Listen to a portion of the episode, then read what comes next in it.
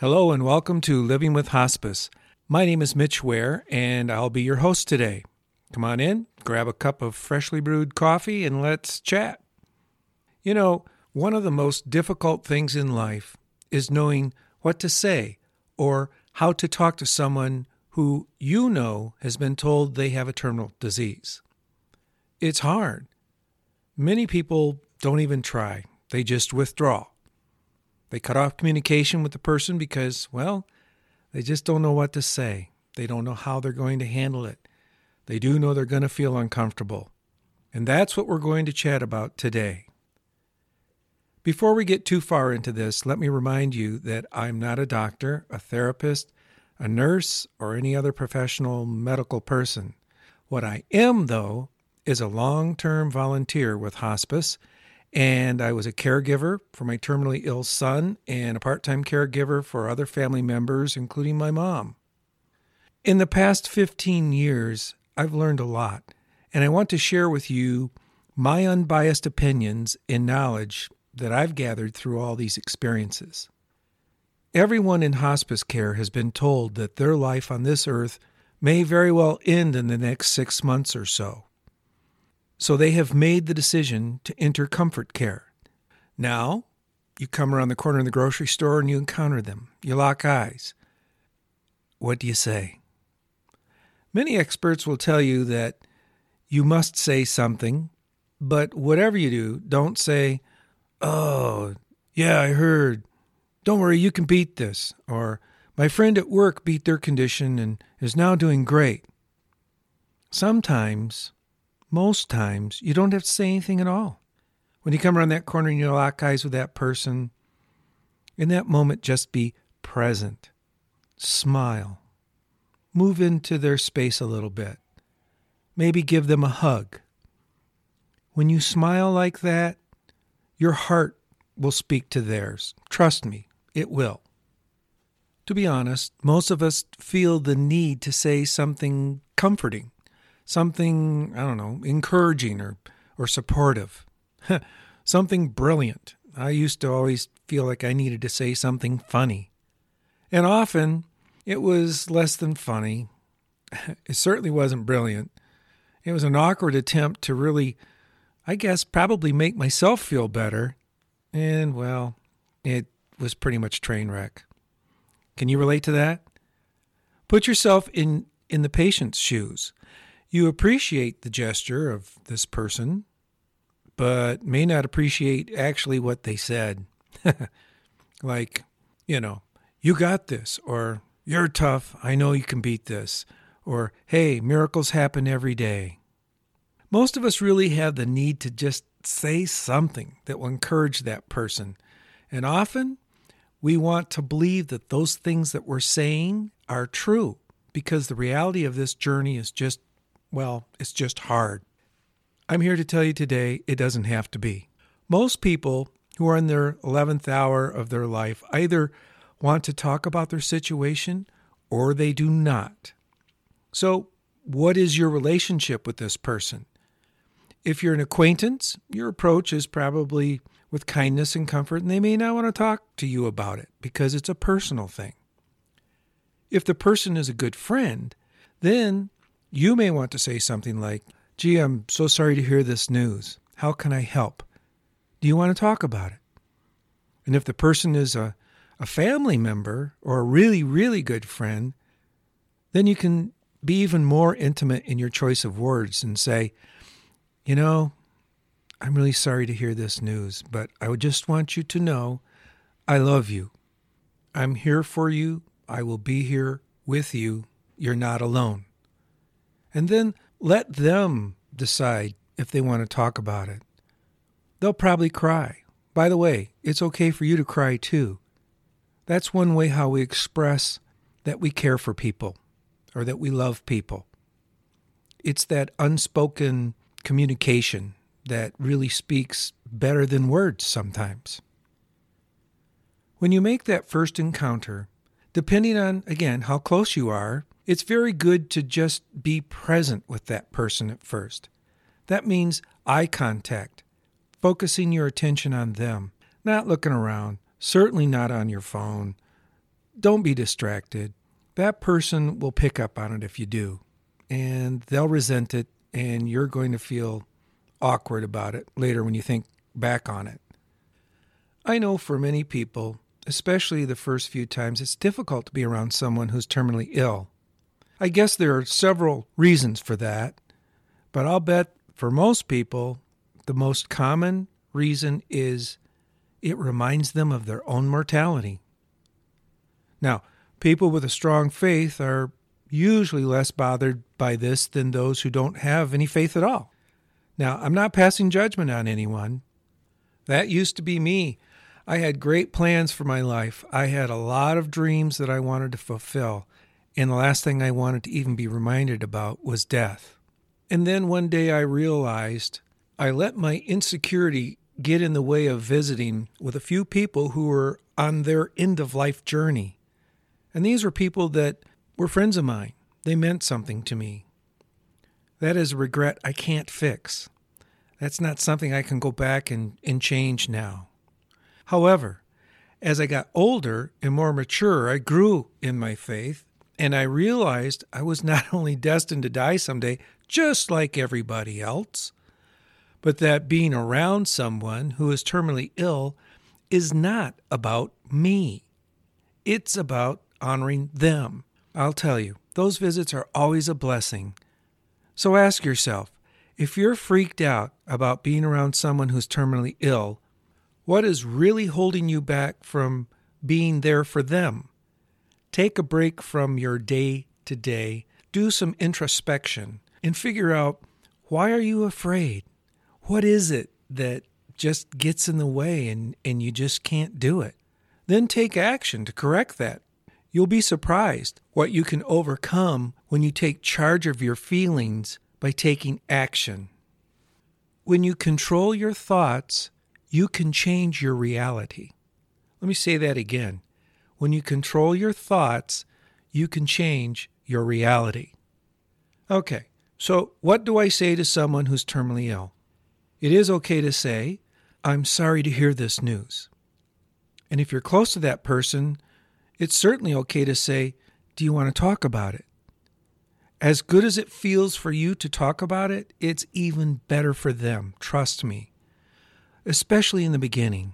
Most people, not all, but most people, when they first find out, want to talk about everything that's going on with them. Some people want to share at great length. And of course, well, some want to share very little because they're just very private. It's their story to tell. Don't poke and prod for information. Let them share it as they are comfortable in doing so. Or if they're not able, maybe they're not responsive. And so the primary caregiver is that conduit for information for you. In my experience, the majority of people want and need to share what is happening to them with their friends and family.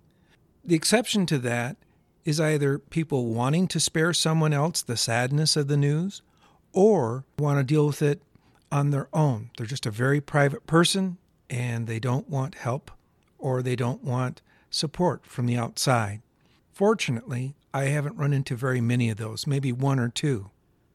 Oh, before I forget why it's still fresh in my mind, when you first encounter this person, that whole big elephant in the room needs to be addressed. That is, it's okay to do a little small talk. How are you? I'm good, yada, yada. And then, I'm so sorry to hear this news. How can I be of help? That needs to be right up front because the more small talk you do, the more awkward it becomes. Also, this is when grieving and healing for you starts. So let me say this again in different words. Small talk's great, but you need to tell that person, I'm really sorry to hear this news. And then ask them, Do you want to talk about it? And then follow their lead. And just be present. Listen, give them your focus, your attention, and you don't have to say anything if you don't want to. Let your eyes, let the tears, let a hug say those most important things for you. And that's, I care. I'm here. you're not alone. I have had people ask me, well, I don't know that person's religious perspective. Is it okay for me to say, I'm going to pray for you? Well, the answer is sure, yes. Why not? As a person of faith, if I sense it's okay to bring that, to bring religion up or, or faith or prayer, I usually ask, How can I pray for you? I have yet to have anyone in 15 years tell me, oh, no, no, don't bother, or no, I don't believe, or eh, thank you, but no thank you. Also, when you say, how can I pray for you? then that allows them to share with you what they feel they need. And you may be surprised in what they tell you. You may be thinking, well, they're going to say, well, gosh, I'd pray for miracle healing or or whatever. More often, they'll say, Pray for strength or pray for peace for me. And almost always, almost every single time, their prayer request is, Please pray for my family. They're going through a rough time right now. You know, when you ask that question, How can I pray for you? that really makes them feel better as you've provided comfort to them by asking them what their need is, as opposed to assuming that you know what their need is. Sometimes people in the 11th hour want to clear the books.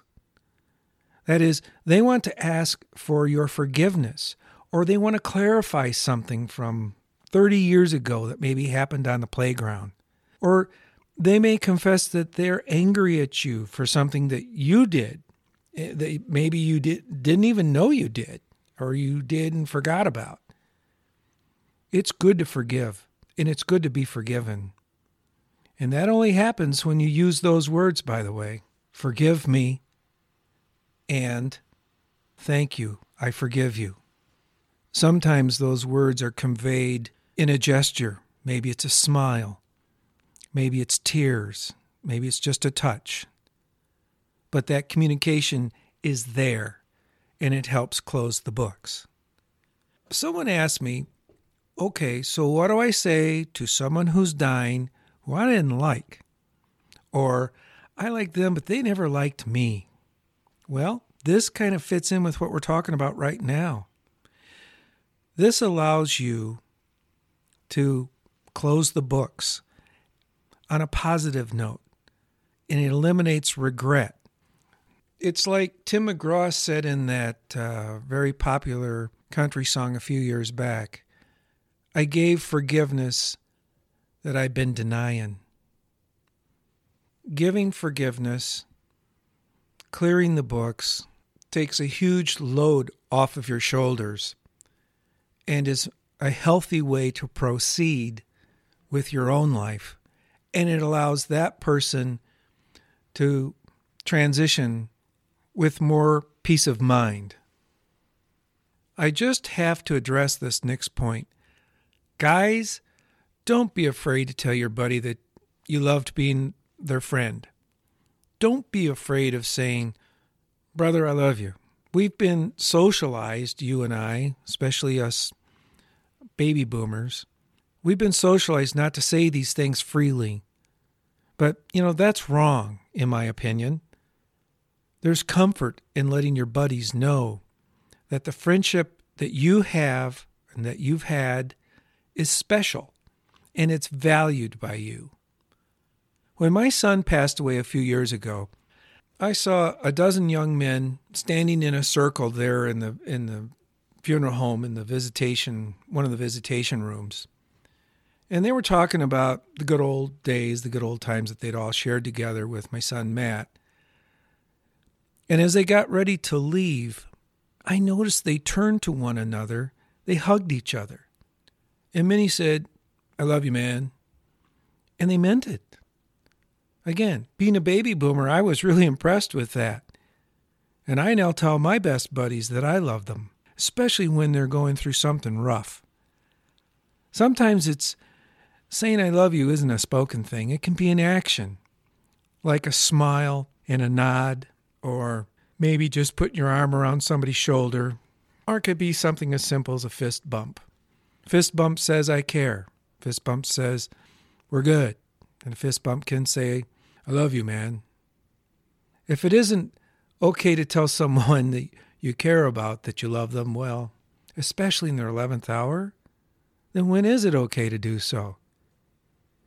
It's okay to tell them you love them and let them know that they are loved and cared for by you. As I mentioned, being present is probably the most important thing you can quote unquote say. It's the most important thing you can do. And you say it with your body language. Touch is a powerful way to nonverbally communicate from cradle to the grave. Reaching out, touching a person's arm, or holding someone's hand is a huge way to say, I'm here for you, I care for you, and it also can say, I love you, and you matter to me. I realize that some people are just not touchy feely. In fact, there are a lot of people in this world that well, they're just not touchy feely.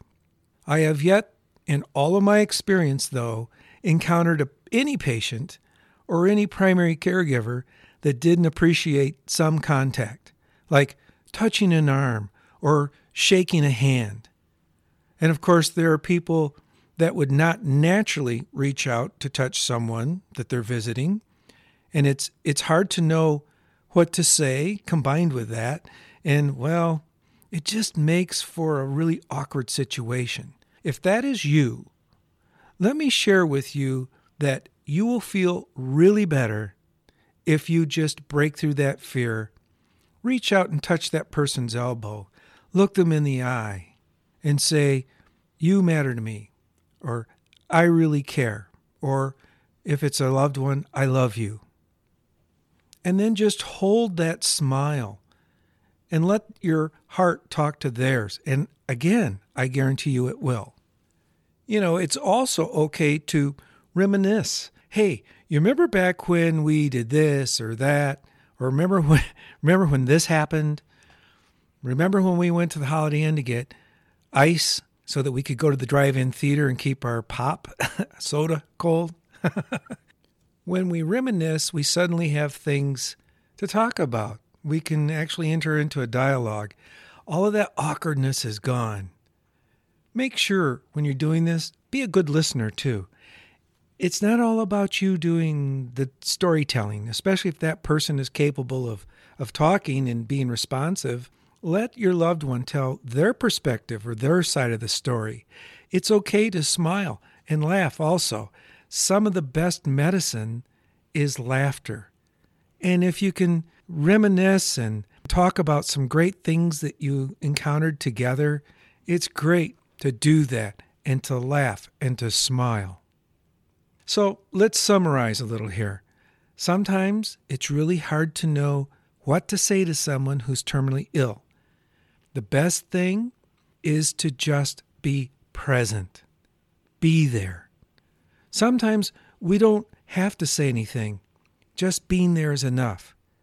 And it's good to say, I'm so sorry to hear this news.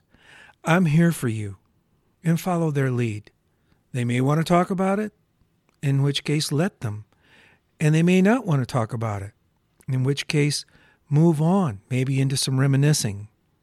It's okay to ask, by the way, how can I help? And again, let them direct the conversation. There are a few things not good to say to someone who's in hospice care, like, don't say anything that's going to appear to give false hope, like, I know you're going to beat this, or miracles happen every single day. Just be honest with them and yourself. If they want to talk about it, great. Then you be a good listener. And if they say, geez, I'm afraid, it's okay to say, you know what? I'm afraid too you don't have to put on this false bravado and and like, well, I just know everything's going to be all right. It's okay to be vulnerable and show that vulnerability. It's okay to cry. And and let your body language speak for you. As we wrap up, let me tell you a little story that impacted my life forever. Back a hundred years ago when I was in college, I worked a couple of jobs to help pay for my expenses. One of them was for the Big Brown Parcel Service. They had a parcel sorting hub there in the little town where I went to school. And they had an assortment of really great paying part time jobs, just perfect for college students. While there, I met a lot of really terrific people. And in fact, I'm still in touch with some of them to this day, thanks to Facebook. As I was able to climb the seniority ladder, I was able to bid on and receive the job of car slash truck washer. that was an excellent job. We got to work outside, washing and fueling all the vehicles. And it was in this job I met TJ. TJ had just returned from the Army and a tour in Vietnam. We really got along great. We had a lot in common the love for the outdoors, hunting, fishing, and music. TJ wasn't a musician, by the way, but he had a great ear for music, and he really enjoyed listening to music. And we would sit together sometimes and disassemble the music and talk about what makes this song great, what makes that song great.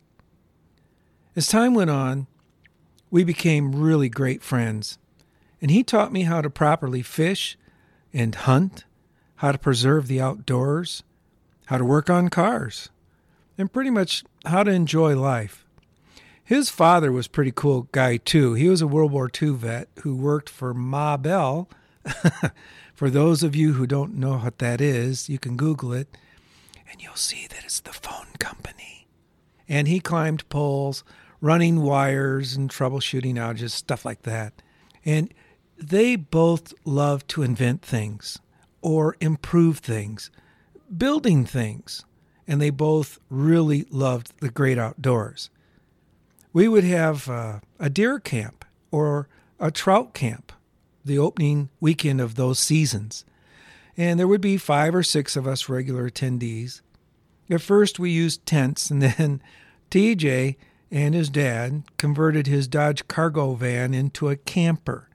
And I think it was probably one of the first campers conversions ever and it really worked great. We hunted on their land up north, and uh, sadly, we never even saw a deer. I saw one deer one time, and I missed. I'll never be able to live that one down. Uh, maybe you're familiar with the term buck fever. Anyway, I digress. As life does, we all ended up moving in different directions, going uh, to faraway places. We would still meet a few more times each year at camp, either deer camp or trout camp in the spring. But our kids were getting older and they had activities that we dads needed to attend and help with. So, fast forward a decade. In the U.S. mail came an invite for a wedding, and it was TJ's daughter's wedding. I remember thinking, no way is Little Pumpkin that old. Well, yeah, Time doesn't wait for anybody. so we went up a few days early, uh, my wife and I. We had a great visit and were able to catch up with TJ and his family, and it was a really cool time. The day of the wedding, TJ came up to me and said, You know, we need to get some more ice. Hop in the car, let's go. And I thought, yeah, it's like old times. Hop in the car and go get some ice, beer runs, that sort of thing. It was on the ride to get more ice that TJ told me something that made my blood run cold. He told me that he'd been covered several times in Agent Orange while in Nam, and that he now had tumors all over his back and his legs, and I just sat there. I knew it was cancer. I knew what he was talking about. He didn't have to tell me. He then said, You know, several of my army buddies have a similar situation, and a couple of them already passed away. When I heard those words, my heart just fell into my stomach. My best friend is telling me he's terminally ill. We rode for what seemed like miles and miles before I could muster up, Oh my God, TJ, I'm so sorry. Now, if I'd have stopped there, I would have probably been okay. But typical to me, especially young me, I started motor mouthing.